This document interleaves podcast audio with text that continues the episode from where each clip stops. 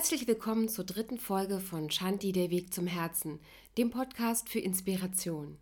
Ich bin Nadine Black und lese euch heute wieder eine Geschichte aus dem Buch Die spirituelle Schatzkiste von Arjuna Penatschläger vor. Die Brunnenfrösche von Sudakev Brez.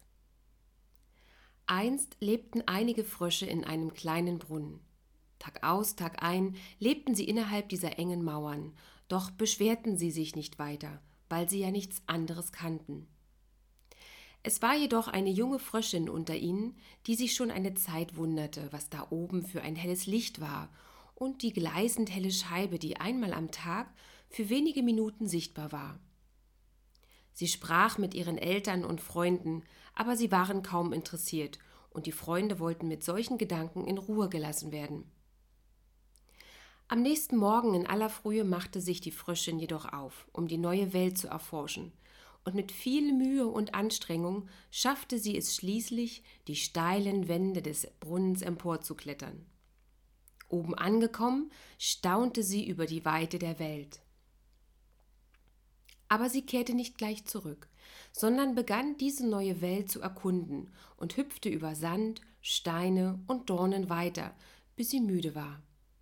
Sie fühlte sich unsicher. Wäre es nicht leichter und einfacher gewesen, im Brunnen zu bleiben? Aber dann sah sie sich um, ließ die Weite der Welt auf sich wirken und setzte ihren Weg fort. Noch ein weiterer Hügel, da sah sie es vor sich, das Meer. Wasser, soweit sie sehen konnte, Palmen, Fliegen summten, die Fröschin hüpfte und freute sich. Wie viel größer und schöner all dies hier ist, als ihr alter, finsterer und enger Brunnen.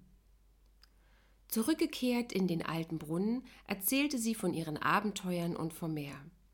Aber die anderen Frösche wollten nichts davon wissen und verwiesen ihre Erzählungen ins Land der Träume und Fantasien.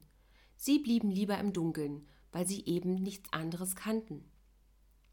Nur ein einziger Frosch glaubte ihr und folgte ihr den mühsamen langen Weg in die Freiheit zum Meer und erfuhr mit ihr die Grenzenlosigkeit, die Weite und die Größe des Lebens.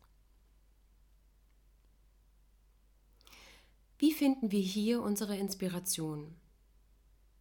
Stellen wir uns einmal vor, jemand würde zu uns sagen, dass wir nur noch ein Jahr zu leben hätten. Was würden wir tun? Würden wir genauso weiterleben wie bisher? Oder würden wir alles daran setzen, unsere Träume zu verwirklichen, jeden Atemzug zu genießen und uns nicht mehr mit Menschen umgeben, die uns nicht gut tun? Würden wir unseren Alltag genauso wie bisher weiterführen?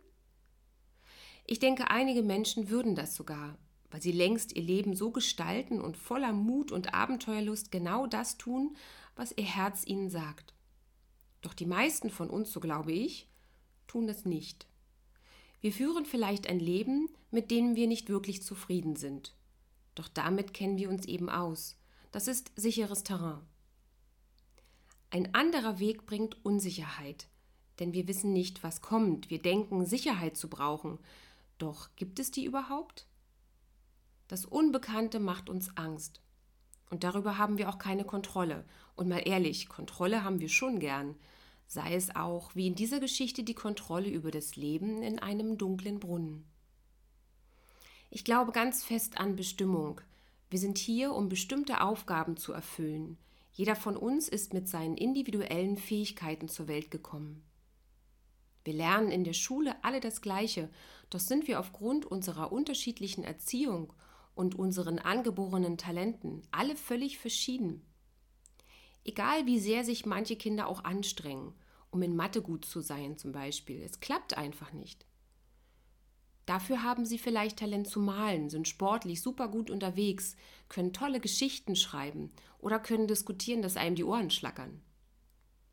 Einige großartige Musiker zum Beispiel waren laut ihrer Lehrer furchtbare Schüler.